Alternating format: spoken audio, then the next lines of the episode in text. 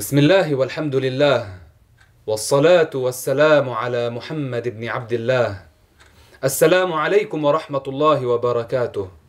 أعزائنا المشاهدين كنا قد بدأنا في الكلام على بعض الأمور التي أخبر عنها النبي عليه الصلاة والسلام ونكمل اليوم بإذن الله في ذلك. السؤال السابع والأربعون تكلم عن الحوض. الجواب الحوض هو مكان أعد الله فيه شرابا لأهل الجنة يشربون منه قبل دخول الجنة فلا يصيبهم بعد ذلك ظمأ. ولكل نبي من أنبياء الله حوض تشرب منه أمته. وأكبر الأحواض حوض نبينا صلى الله عليه وسلم وعليه أكواب بعدد نجوم السماء. وينصب فيه من ماء الجنة. وهذا الموضوع هو من معنى الشهادة الثانية يعني من الأمور التي أخبر الرسول صلى الله عليه وسلم عنها. ومن معنى الشهادة الثانية أن يؤمن الإنسان ويصدق بكل ما أخبر الرسول عليه الصلاة والسلام عنه. فإذا مما أخبر الرسول عنه الحوض الإيمان بالحوض التصديق بالحوض وهو حوض واسع كبير جدا. لماذا؟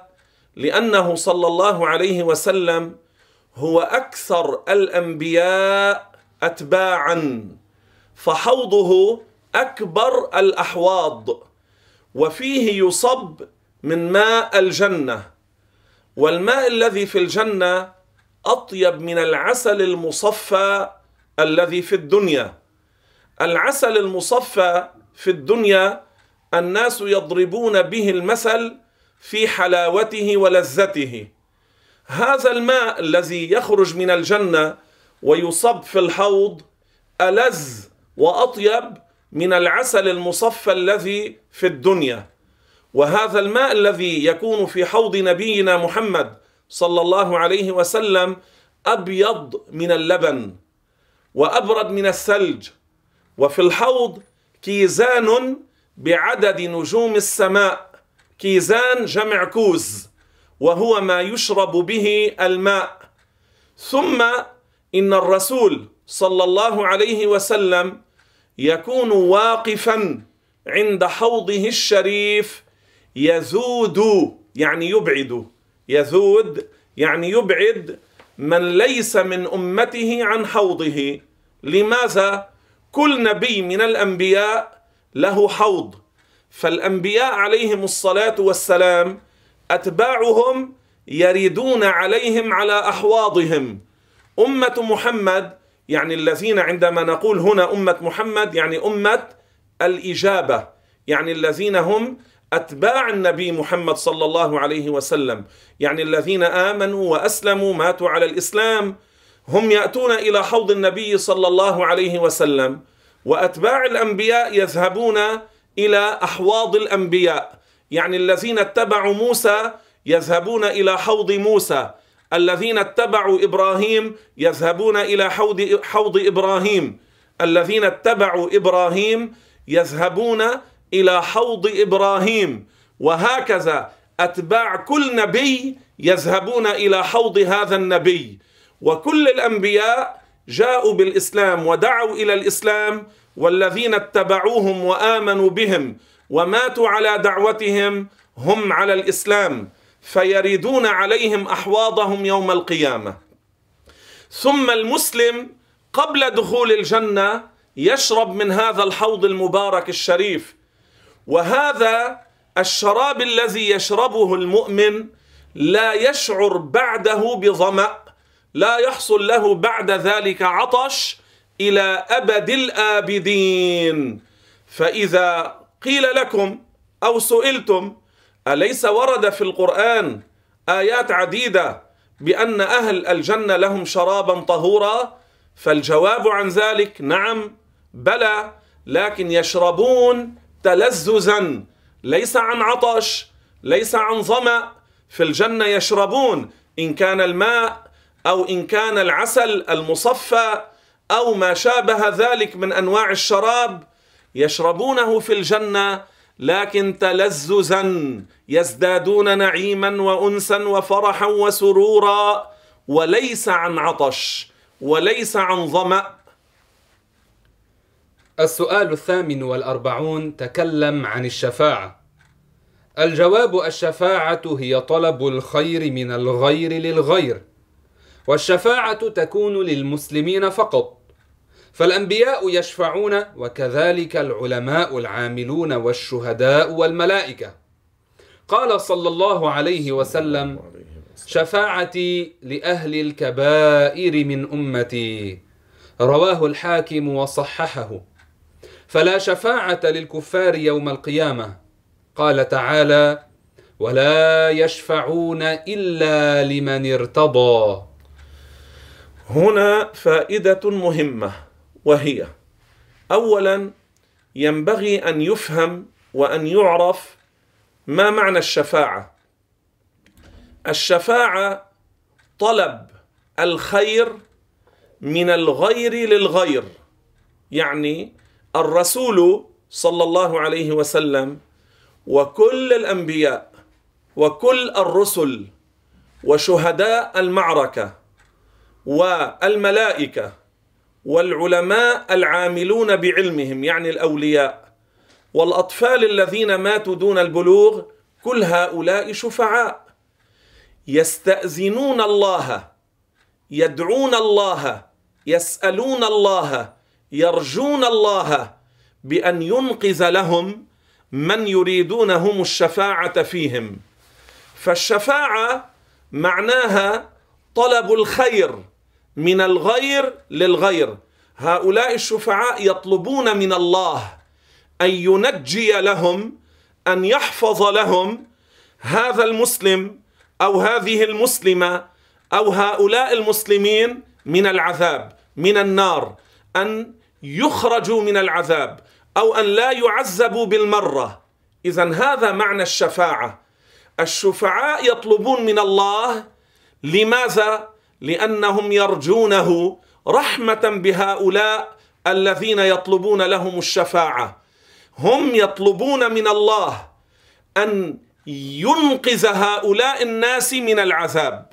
فاذا الله يأذن لبعض الناس فيشفعون. وقلنا الذين يشفعون هم الأنبياء الرسل الملائكة العلماء العاملون شهداء المعركة. الطفل الذي مات دون البلوغ يشفع لأبويه المسلمين. وكل الشفعاء لا يشفعون إلا للمسلم. أما الكافر فلا أحد يشفع له. لا موسى يشفع لليهود ولا عيسى يشفع للذين أشركوا وكفروا وعبدوه. ولا إبراهيم يشفع للذين عبدوا الشمس أو القمر أو النجم أو الحجر. ولا محمد صلى الله عليه وسلم وعلى كل الأنبياء. ولا محمد يشفع للمرتدين. لا لا أحد من الأنبياء يشفع لكافر. لا لكافر معلن ولا لكافر مبطن الكفر. لا النبي ولا الملك ولا الولي ولا الشهيد لا أحد من هؤلاء يشفع لكافر إنما كل الشفعاء يرجون الله يطلبون من الله تعالى أن يأذن لهم ليشفعوا في بعض المسلمين العصاة. انتبهوا في بعض المسلمين. لماذا؟ لأن من أهل الكبائر من المسلمين العصاة لابد أن يدخلوا النار. فإذا الشفاعة تكون للبعض. على هذا التعريف الذي بيناه الآن يفهم معنى الشفاعة. فلا يقال اذا لا يقال الله يشفع لأن الله لا يرجو شيئا من أحد لا يرجو شيئا من غيره. الله لا يرجو احدا. الله تعالى هو الآمر المطلق وهو الناهي المطلق وهو فعال لما يريد. أما الأنبياء يرجون الله هم عباد لله. الملائكة يرجون الله هم عباد لله. الملائكة الأولياء العلماء الشهداء كلهم عباد لله فيرجون الله. أما الله لا يرجو أحدا لا يرجو شيئا من أحد لأنه هو الإله وهو الخالق. فإذا يقال الأنبياء يشفعون. لا نقول الله يشفع إنما نقول الله يرحمنا أو الله يرحم الله يغفر الله ينجينا من العذاب. هذا يقال. أما تعريف الشفاعة بيناه فلا يقال الله يشفع إنما يقال يأذن للشفعاء فيشفعون. والله عز وجل أخبرنا أن كل الشفعاء لا يشفعون إلا لمسلم. ما الدليل؟ يعني مع الآية التي مرت نذكر آية ثانية. الله ماذا قال في القرآن؟ فما تنفعهم شفاعه الشافعين. لاحظوا فما تنفعهم لمن؟ للكفار. اذا لا ينتفعون. وما معنى فما تنفعهم شفاعه الشافعين؟ ليس معناه أن الشفعاء يأتون ليشفعوا لهم فترفض شفاعتهم. لا ليس هذا معنى الآية. حاشا. لأن الأنبياء والشفعاء لا يستأذنون في الشفاعة لكافر. إذا فما معناها؟ معناها أن الشفاعة أصلا لا تحصل للكفار. يعني الشفعاء من الأول لا يشفعون إلا للمسلمين إلا للمؤمنين إلا لمن ماتوا على الإسلام. وبهذا فالكفار لا يشفع لهم وعليه فلا تحصل لهم منفعه ولا انتفاع بالشفاعة لأنهم ليسوا من أهلها. اذا فما تنفعهم شفاعة الشافعين أي لا تصيبهم ولا تحصل لهم والشفعاء أصلا لا يستأذنون في الشفاعة للكفار إنما يستأذنون في الشفاعة للمسلمين أهل الكبائر الذين ماتوا بلا توبة. لذلك قال عليه الصلاة والسلام شفاعتي لأهل الكبائر من أمتي. لما عندما قال لأهل الكبائر يعني للمسلم العاصي للمسلم الذي مات مرتكبا بعض الكبائر ولم يتب الرسول عليه الصلاة والسلام بين ذلك. أما الأولياء الصلحاء الأتقياء فهؤلاء ليسوا كالعامة. يعني هؤلاء لا يكونون في عذاب فيحتاجون للشفاعة. حاشا هم أولياء وأتقياء هم يشفعون لغيرهم. لذلك الرسول عليه الصلاة والسلام بين أن الشفاعة لمن؟ قال هي للمذنبين الخطائين المتلوثين. للخطائين المتلوثين يعني بالذنوب بالمعاصي. أما أبو بكر عمر عثمان علي الأوزاعي الرفاعي البدوي وكذلك الأجلاء من الأولياء والعلماء هؤلاء هم يشفعون لمن كان من المسلمين العصاة. لذلك ورد في الحديث الشريف أن شخصا واحدا من هذه الأمة يشفع في مثل ربيعة ومضر. هذا الشخص فسره بعض العلماء بمن؟ بعثمان بن عفان رضي الله عنه وأرضاه. تصوروا كم هذا العدد الكبير في مثل ربيعة ومضر وهما من أكبر وأشهر قبائل العرب. إذا كان واحد من الأولياء مثل عثمان بعضهم فسره بعثمان. وبعضهم فسره بغير عثمان. لكن إذا كان أحد أفراد أحد أولياء هذه الأمة يشفع في مثل هذا العدد من الناس فكم تكون هذه الأمة أمة مرحومة؟ فأبو بكر اذا في كم يشفع؟ أبو بكر رضي الله عنه في كم يشفع؟ عمر في كم يشفع؟ عثمان علي الحسن الحسين فاطمة عائشة خديجة. اذا الحمد لله هذه أمة مرحومة. إذا كان أحد أولياء هذه الأمة يشفع في مثل هذا العدد فكيف بنبي هذه الأمة؟ صلى الله عليه وسلم. فالحمد لله أن جعلنا من أمة محمد. الحمد لله أن جعلنا من أتباع هذا النبي العظيم من هذه الأمة المرحومة التي لها الكثير من الخيرات والبركات والرحمات. السؤال التاسع والأربعون تكلم عن الجنة. الجواب هي دار السلام وهي مخلوقة الآن. قال تعالى وسارعوا إلى مغفرة من ربكم وجنة عرضها السماوات والأرض أعدت للمتقين. وهي باقية إلى ما لا نهاية. قال الله تعالى ومن يطع الله ورسوله يدخله جنات تجري من تحتها الأنهار خالدين فيها وذلك الفوز العظيم. وأكثر أهلها من الفقراء. قال صلى الله عليه وسلم دخلت الجنة فرأيت أكثر أهلها الفقراء. الحديث. وقد أعد الله لعباده الصالحين فيها ما لا عين رأت ولا أذن سمعت ولا خطر على قلب بشر. قال صلى الله عليه وسلم قال الله عز وجل أعددت لعبادي الصالحين ما لا عين رأت ولا أذن سمعت ولا خطر على قلب بشر. رواه البخاري. الجنة هي دار السلام.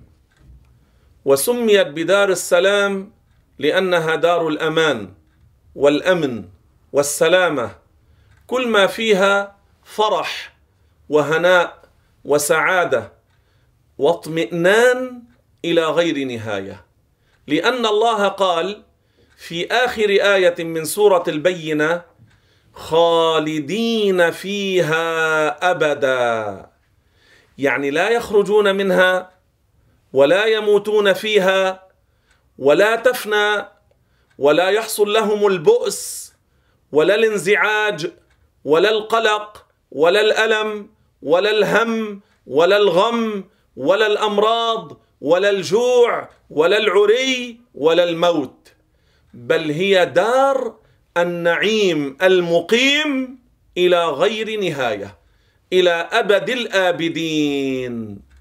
والجنة هي الآن موجودة أيضا. لا كما تقول المعتزلة ستوجد فيما بعد لأن الله قال أعدت للمتقين. أعدت يعني هيئت يعني موجودة. وهل على زعمهم يقال عن المعدوم مهيأ وموجود؟ والرسول صلى الله عليه وسلم قال ودخلت الجنة. اذا كيف دخلها إن كانت معدومة؟ إن كانت غير موجودة كيف وصفها لنا؟ أو وصف بعض ما فيها وأنه بعد السماء السابعة وصل إلى الجنة ودخلها ورأى أكثر أهلها الفقراء ورأى فيها الحور العين وسلم عليهن يعني باللسان يعني بالقول من غير مصافحة. السلام يعني باللسان. أما أخذ اليد باليد هذه المصافحة. لا الرسول ما صافح الحور العين إنما سلم عليهن بالقول ورددنا عليه وقلنا له نحن خيرات حسان أزواج قوم كرام. والجنة هي فوق السماء السابعة منفصله عنها. لماذا؟ لأن الله قال خالدين فيها أبدا. أما السماء تفنى ماذا قال ربنا عن السماء؟ وانشقت السماء فهي يومئذ واهية. اذا السماء يوم القيامة تتشقق وتفنى. وأما الجنة فباقيه بإبقاء الله لها. وقال ربنا أيضا يوم نطوي السماء كطي السجل للكتب. اذا السماء تلف يوم القيامة وتفنى. أما الجنة فباقية ولا تفنى. والجنة القرآن عظم شأنها والرسول صلى الله عليه وسلم شوق الصحابة إليها وكان يقول هل مشمر للجنة؟ فهي ورب الكعبة لا خطر لها. هي ورب الكعبة هذا قسم يعني كأنه يقول والله هي لا مثل لها. في الدور والنعيم والسعادة والفرح وكان يشوق الصحابة إليها. هي ريحانة تهتز وقصر مشيد ونهر مضطرد وزوجة حسناء جميلة في مقام أبدي وفاكهة نضيجة في مقام أبدي في حبرة ونضرة. والقرآن شوق المؤمنين إليها. لذلك الذي ينكر الجنة أو يستخف بالجنة أو يستهزئ بالجنة يكون مستخفا بما عظم القرآن شأنه.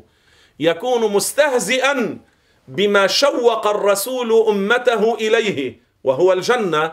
ومن استخف بما عظم القرآن شأنه لا يكون من المسلمين.